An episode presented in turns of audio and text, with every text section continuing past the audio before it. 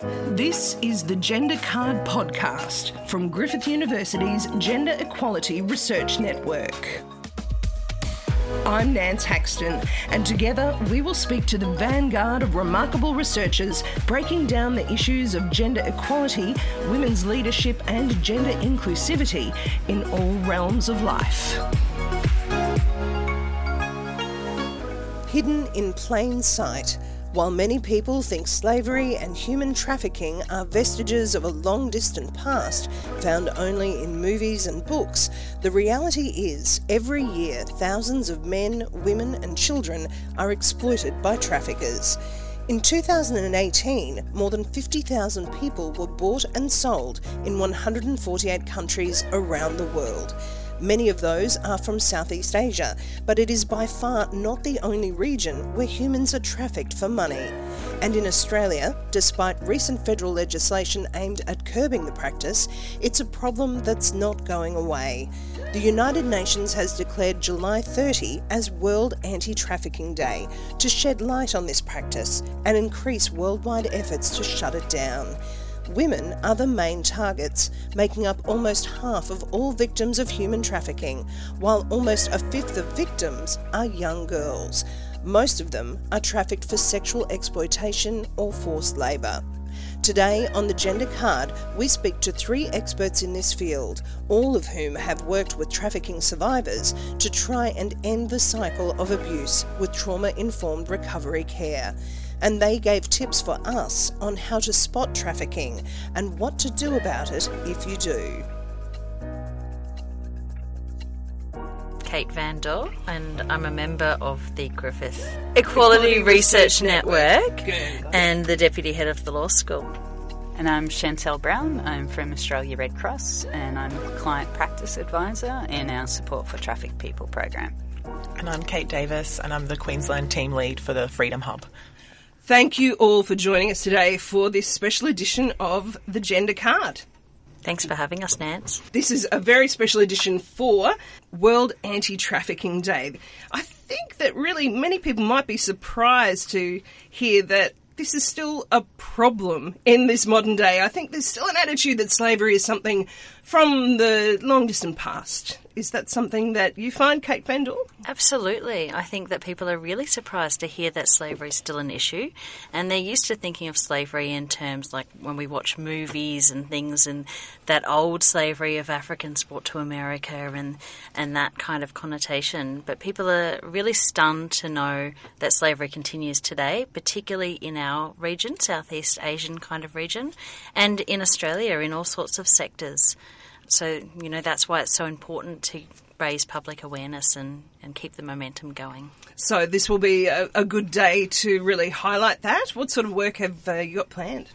So it's a day when the whole all world organisations working in anti-trafficking and anti-slavery come together and um, really raise public awareness. That's their aim. And usually there's a focus each year. Um, this year it's on the survivor and survivor voices. And, you know, it's really important that we hear from people who've experienced slavery or trafficking in the past and, and their ideas for what we can do to resolve the issue. Keight Davis, can you tell us a bit about the work that you've been doing? You've just come back to Australia, but you've been working in this space really for a long time, and I think uh, the the stories of really on the ground, uh, I think, are quite enlightening for, for people of the extent of this problem. Yes, I worked for six years in China and then four and a half years in Myanmar, and really just seeing how vulnerable people can be exploited. We worked with uh, women who have been trafficked into sexual exploitation, but in those countries, we also really saw a lot of uh, men and women trafficked uh, for labour, trafficked into factories, trafficked for forced marriage across into other borders to other countries. Yeah, and I think coming home, it's been really, really cool to to work in Australia now and to say, hey, actually, although two thirds of the slaves that are found in the world are in Southeast Asia, there is people in slavery in Australia as well. And so to really just highlight that and for people to start to become aware of what that looks like and how to report it. So it's really, yes, those two aspects. It's not just something that happens overseas far away, there's also problems within our country as well.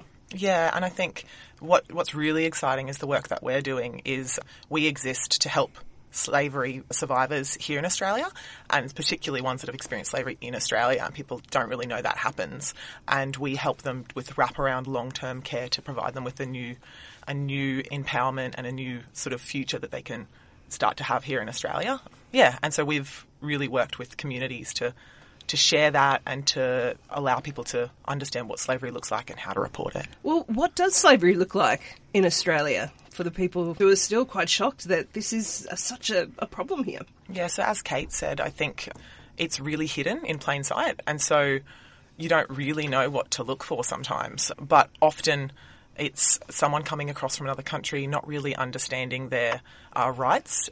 And so when they get here, their recruitment agent will offer to take their visa to help them, take their passport to help them get a new right visa. And then what happens is they're put into a workplace where they're not paid fair wages or any wages at all sometimes. Their accommodation is really substandard. Lots of people in one room and yeah, no free time, not freedom, no freedom to be able to, to leave. And so it often is a tip off from a community member or a social worker or someone that says, hey, this isn't right. And a lot of the time, from the countries that they come from, there's not a, a trust in the law. And so there's a lot of uh, manipulation from captors to say, well, if you leave, the police will get you. A lot of fear. Yeah, whereas in Australia, we have a great law system, but these people often don't trust it. So. And what about for yourself, Chantel? Can you tell us what uh, the Red Cross is doing in this space as well? Yeah, so Red Cross has been working in this space for over 11 years now, and we support survivors of human trafficking. We have a, the Support for Trafficked People program, which is a program that is part of the whole of government response within Australia, and we um, therefore look after the survivors in their well-being. We're able to connect them in with um, mental health services, with physical health services, and to, to support them on their recovery journey, and that can can look different for uh, different people. And when we can support them to get into education, employment, and to to rebuild their lives. And has that been a, a, difficult journey for you over that time? I mean, that's a long time to be working in a pretty challenging space. Yeah, so I've I've been working directly in human trafficking for three years now, and I myself started as a caseworker, and now have been working in, a, in our national team overseeing and supporting caseworkers throughout Australia and it, can be very tough. It can be also mm. very re- rewarding. I've I've seen how resilient people in these situations have become, and it's it's inspiring. Kate, you also mentioned that sometimes these horrific experiences that people have gone through, if, if they are given that right help and that intervention, they can become incredible entrepreneurs. That they can put this in, this energy and this this survival instinct into into beneficial areas. Yeah, I think we've really recognised that you need a lot of trauma informed care. There is a huge amount of trauma when someone experiences trafficking or slavery. There's a lot of identity crushing, and I think it's a long road to be able to rebuild confidence, especially if someone's come from another country and they don't perhaps speak English very well, they don't understand even the simple things that you need to do to survive here in Australia. Yeah, at the Freedom Hub, we provide that long term wraparound trauma informed care, and we provide really simple classes in like Australian culture and how to buy a bus ticket sometimes and what to what to do when you go to the bank like because these are such different cultural experiences sometimes that people people need to learn how to do and just to rebuild that confidence to be able to go out into society and that trauma informed care to help them get to a place where they're comfortable to go to TAFE or go to university or because that's a massive jump. And I imagine that, that that isolation that you would have if you don't even know how to buy a bus ticket that feeds into this problem and makes you more vulnerable to trafficking. Yeah, I, th- I think well often I've seen in my work overseas as well that if people don't have that trauma informed care, there's a 60% chance we see that they get re trafficked, that they go back into debt bondage, that something happens that puts them back into a really vulnerable state. But once they've had that trauma informed care and they, they recognise that they are confident and capable people, then they fly. And Kate Van Doore was interesting hearing the parallels between yourself and with uh, Keight Davis's work that you've seen, really, with your work with child orphanages. Yeah, certainly. Um, Kate and I were having a really interesting discussion before about the commonalities between people who've been trafficking victims in the past and if they haven't received that trauma informed care that Kate was talking about, the outcomes for those people, which we know are, are quite bad, but one of the outcomes is that they can become involved in the trafficking process themselves and they can repeat the experience that they experienced, perhaps as a child or as a young adult and they become, you know, part of that trafficking network. So it's really critical that when people are removed from situations of trafficking and slavery, that they receive that appropriate care, and that it's not just a kind of a one-off and they get their bus ticket home and with, you know, this like you're free now, off you go, but that they work through the trauma, they have those life skills that Kate was talking about, really embedded, and then they're able to make something really worthy of themselves and their life rather than, you know, repeating the same experience. And that's something that you can't blame a, a trafficking victim or survivor for um, doing because if they're not provided with that care, then that is the outcome. That's you know, all they've known. That's all they've known. Exactly. And so they go back. Absolutely, and we see that sort of. It's incredibly sad. Mm. That's right. Behaviour, you know, pattern in many areas, not just in trafficking, but in parenting and all sorts of things. How do you apply that on the ground in a place like Nepal where you're working a lot in that child orphanage space? And, and could you explain too, I think, for people who don't understand that link between trafficking and child orphanages? So we work in Nepal, Uganda, and India, and our specific work is in removing children from orphanages. So orphanages in some of these countries, not just those countries, but many countries across Southeast Asia and across the African continent, have become quite a lucrative business model. They recruit children in order to meet the international funding that's provided, and also volunteers who want to come and visit from countries like Australia and then pay money to volunteer. So there's a nice little income stream that comes along with volunteering, as well as all of the very kind donations that people give. And there's some, I suppose, people who have sought to take advantage of that situation and create orphanages which aren't actually providing good care for children. So there's that link from places like Australia where we're sending money and we're sending visitors and volunteers to orphanages, which then encourages this form of child trafficking called orphanage trafficking. And the way that ties into then trauma informed care is when those children are removed from the orphanages and they're taken to somewhere like Forget Me Not, which is the organisation that I work with they're provided with that really intensive counselling and social work, and just not just the child is provided with that, but the family is found, and the family is also provided with that, with the ultimate aim of reunifying that family and having that child reintegrated successfully into the community.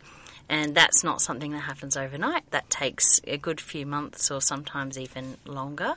And when the child returns home, there's a continued monitoring for at least three years, if not longer, depending on the case. So that's really all of that sort of trauma informed care that Kate's talking about is provided to that child. Because we've seen children who have come through that situation, who have been removed from an orphanage perhaps and just sent home to the family, not provided with the adequate care, that they then have become recruiters in the system themselves and they've taken children to these orphanages. So we've got a current case on foot at the, at the moment, actually, of a girl who's in her early 20s who was recruited into an orphanage as a child, was subsequently rescued. Kind of in inverted commas, returned to family without any monitoring, follow up, any appropriate care, and then was recruited herself as a recruiter to collect children and bring them to an orphanage, which kept children in a really dire situation and now has been charged with trafficking herself. So that's what can happen if the appropriate care is not provided. I imagine the family would need support to readjust to life as well with their child they've been reunited with. Yeah, often the family needs intensive support. Um, sometimes that involves money, sometimes that involves paying for medical care and educational care and upskilling the family, perhaps, not just in the things we would normally think about, like vocational skills so they can earn an income, but also in parenting skills um, so that they can raise their, their children appropriately. And, you know, the aim really is to keep those families together because a strong family unit is one of the key prevention tactics for trafficking. Keight Davis, do you find it's similar issues in Australia, or it sounds like it could be quite different because isolation is the key to what's what's happening from what you've said? in all situations, vulnerability is what is what happens. So I think when someone's vulnerable, freedom's really easily able to be taken. When you're vulnerable, we see overseas here your ability to be fed false dreams is very very easy. So often, if you're in a country where there is a government that's maybe not very um, effective. There's police that are, have a lot of corruption. There's poverty. You're in a poor family and maybe grandma gets sick. What happens is you don't have free medical care. So grandma gets sick. You've got to get money to help grandma go to the hospital. And then what happens is maybe there's a debt collector that comes and says like, hey, I can loan you that money. And maybe it's $100, which is a month's salary. And you borrow that money at a really high interest rate because you don't really understand and you just need to make sure grandma doesn't die. And so then what happens is then that same debt collector comes back and says, well, you can't pay back the debt, but I've got this really good job for you in this other country.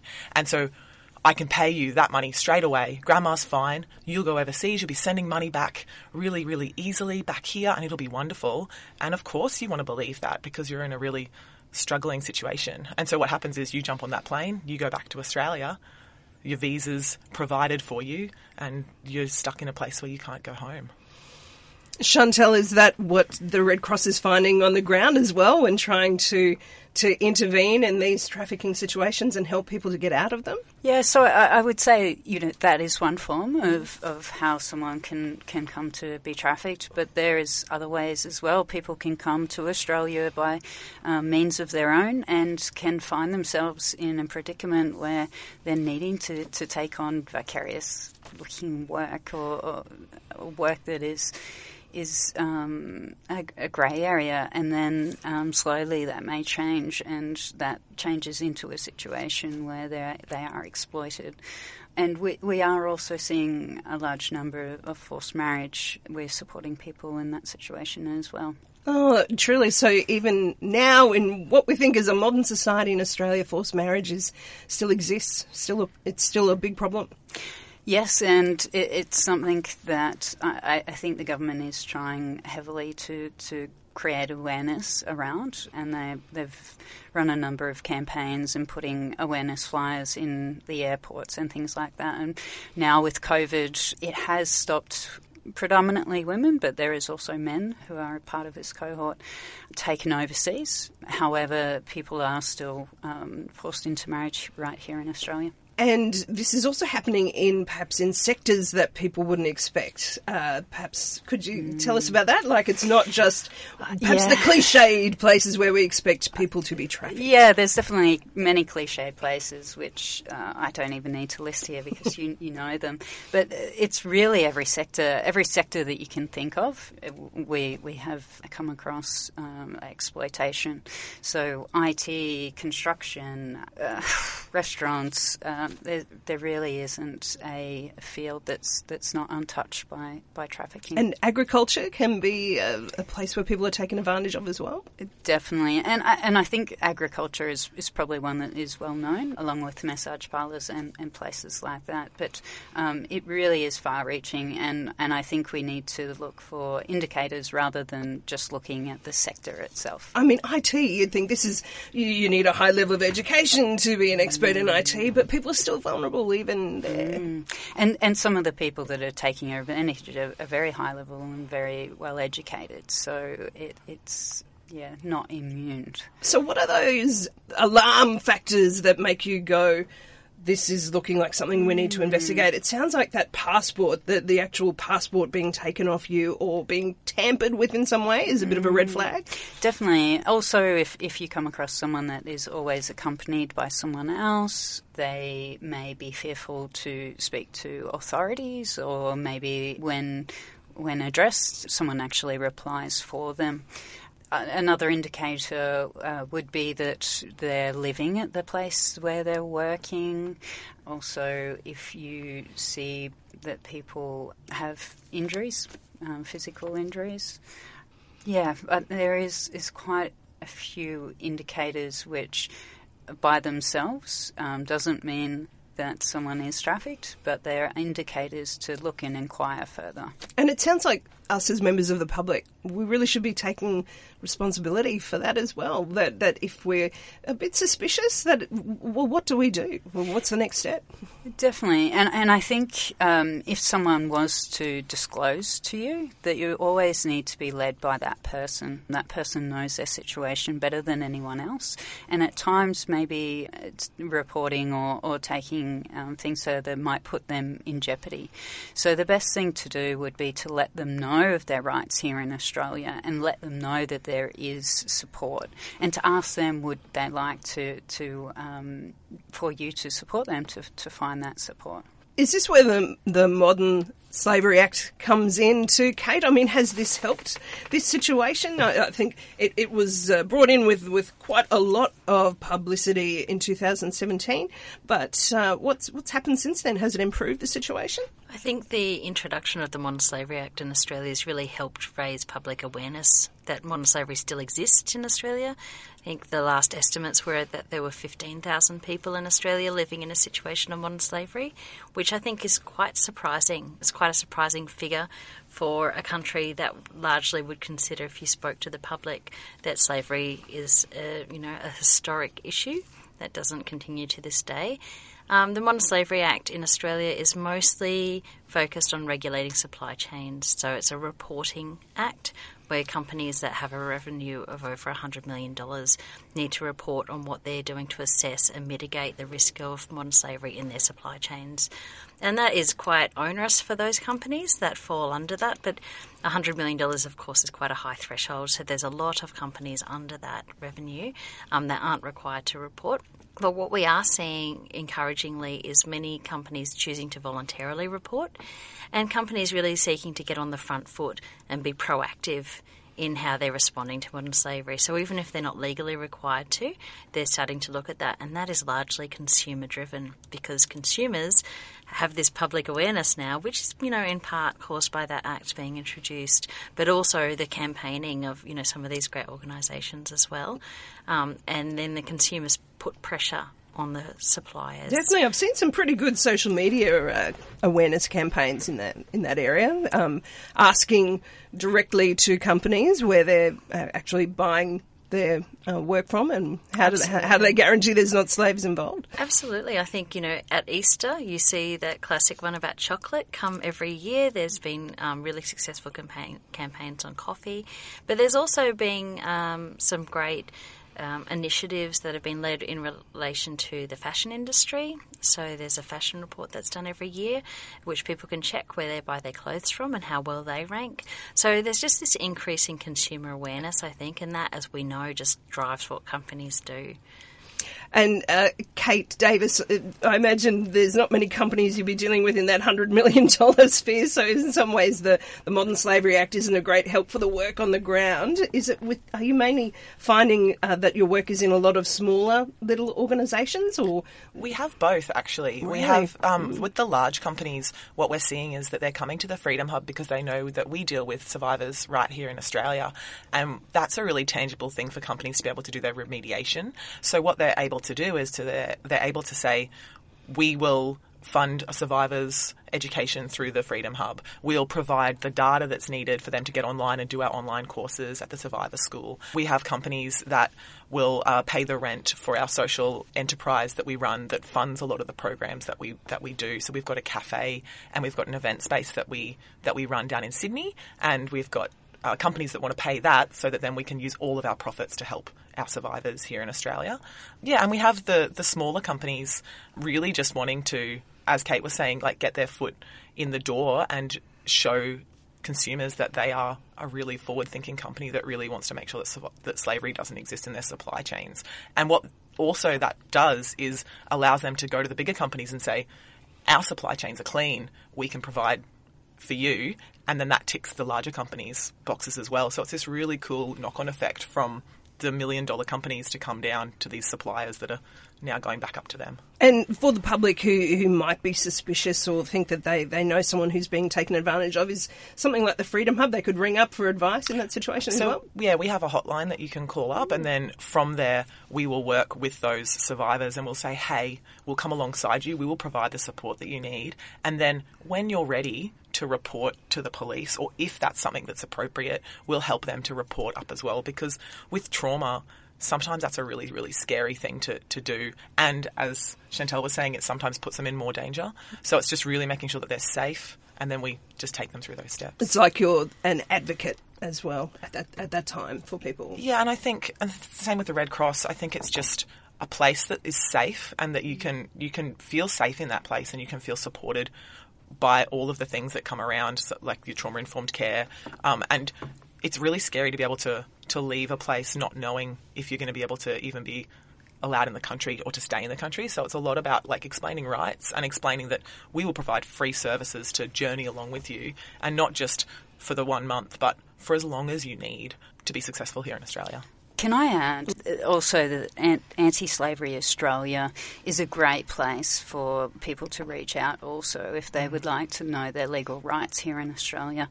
Um, they also have My Blue Sky, which is for, for young um, people um, who may be at risk of being forced marriage, mm. and, and that has an outreach across out, outside of Australia as well. And they have been successful in actually being able to bring young people back from countries outside of Australia um, when when they were left without a passport and without any means to, to return to Australia. So there's some some really great work being done there too. It sounds like uh, there's a lot of organisations working together now. I think it might be a good time to talk about QNEST, Kate and how you're trying to unite that a bit more as well? Absolutely. So QNEST is the Queensland Network to End Slavery and Trafficking, and it formed in about 2019 with the idea that the local organisations in Queensland and local academics working on slavery and trafficking issues should get together and, you know, think about public awareness locally, think about how we could work together and collaborate together to get the message out, but also just find those tendrils between academia and organisations to kind of bridge that divide a little bit and, um, you know, for a better outcome for survivors overall. So if we can enhance prevention, if we can enhance protection, even amongst us in the ways we work and collaborate together, um, you know, that provides better outcomes overall for everyone. And and really uh, enabling those links between academics and people working on the ground, because I imagine that information flow between both would be really important for policy and, and changes in that area. Yeah, absolutely. I think academics are often called upon by government agencies, particularly when they're writing legislation and policy. And there is the um, you know modern slavery expert advisory group now, which you know some academics like myself sit on, and so that can form a good bridge of information too to the organisations who are working in the space who might not have that contact with government.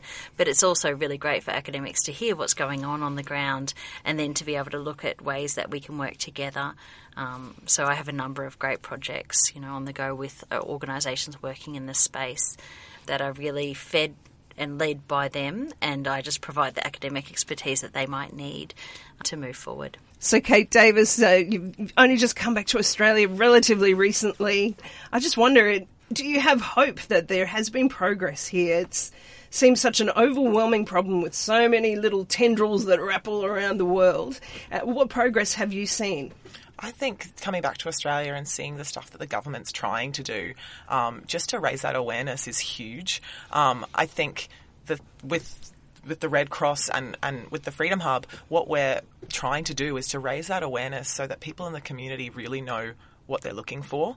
Um, and when when the Freedom Hub was started, we, we really wanted to provide a space for everyone in the community to be able to respond to this crime, to be able to see it and do something about it, whether that's buying slavery free coffee, whether that's asking your retail store, do you have slavery in your supply chain? Whether it's volunteering to raise awareness in your community with us or with another one of the organisations that's doing this amazing work.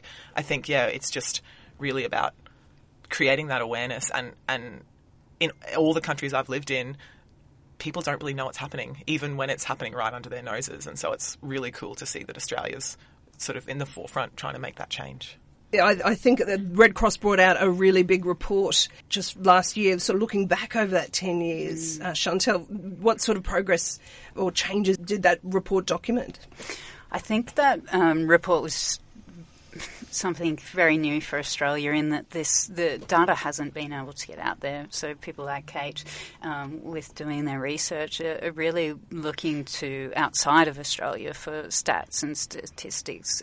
So Red Cross was was able to release that information publicly in order to to really raise awareness. And I and I think like the numbers that we're, we're speaking on in there, it is predicted that for every one person that comes forth, there's there's four people that haven't. So the numbers that you see in there are, are, are probably much much lower than what the reality is. Um, so yes, I, I think we are on the forefront in, in Australia, and we are really trying to combat this and, and to end slavery in Australia. But people are vulnerable and, and our environments are changing and, and the types of exploitations are changing as well. Well, thank you all for joining us today on the gender card. Uh, Kate, I was just wondering if, if, there's anything that you'd like to end with, perhaps that I haven't asked uh, on this World Anti Trafficking Day. I guess harking back to Chantel's point about the indicators of trafficking, it's always better to speak up if you have a feeling that something's not quite right and talk to the person involved. And if you can't talk to the person involved because, you know, one of those indicators is that they're always with someone and that person is talking for them, then find another way perhaps to get to them or to report that upwards. When we say slavery is hidden in plain sight these days, it's, you know, that's the nature of it. It's very much under the surface people don't suspect that it's slavery.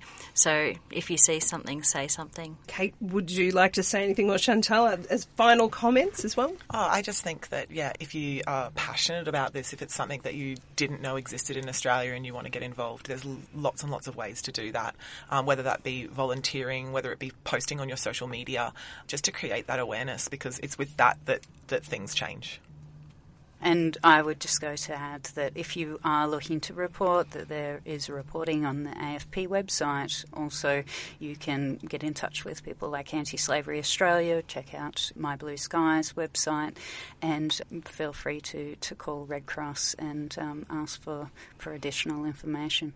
Well, thank you, Chantel Brown, for the work that you do with the Australian Red Cross, and Keight Davis with uh, the Freedom Hub as the Queensland lead, and also to Kate Van Doore. Thank you so much for joining us all today and raising awareness about uh, the modern slavery and that it's very much, unfortunately, still with us. Thanks, Nance, for having us. Thank you. Thank you. That was Chantel Brown from the Australian Red Cross Support for Trafficked People program, the Queensland lead of the Freedom Hub, Keight Davis, and Deputy Head of the Griffith Law School, Dr. Kate Van Doore, joining us on this episode of The Gender Card. And that's all for this episode of The Gender Card. This podcast was produced for the Gender Equality Research Network by Nance Haxton, with production assistance from Michael Adams. Stay up to date with this Griffith University podcast on SoundCloud. Speak to you again soon.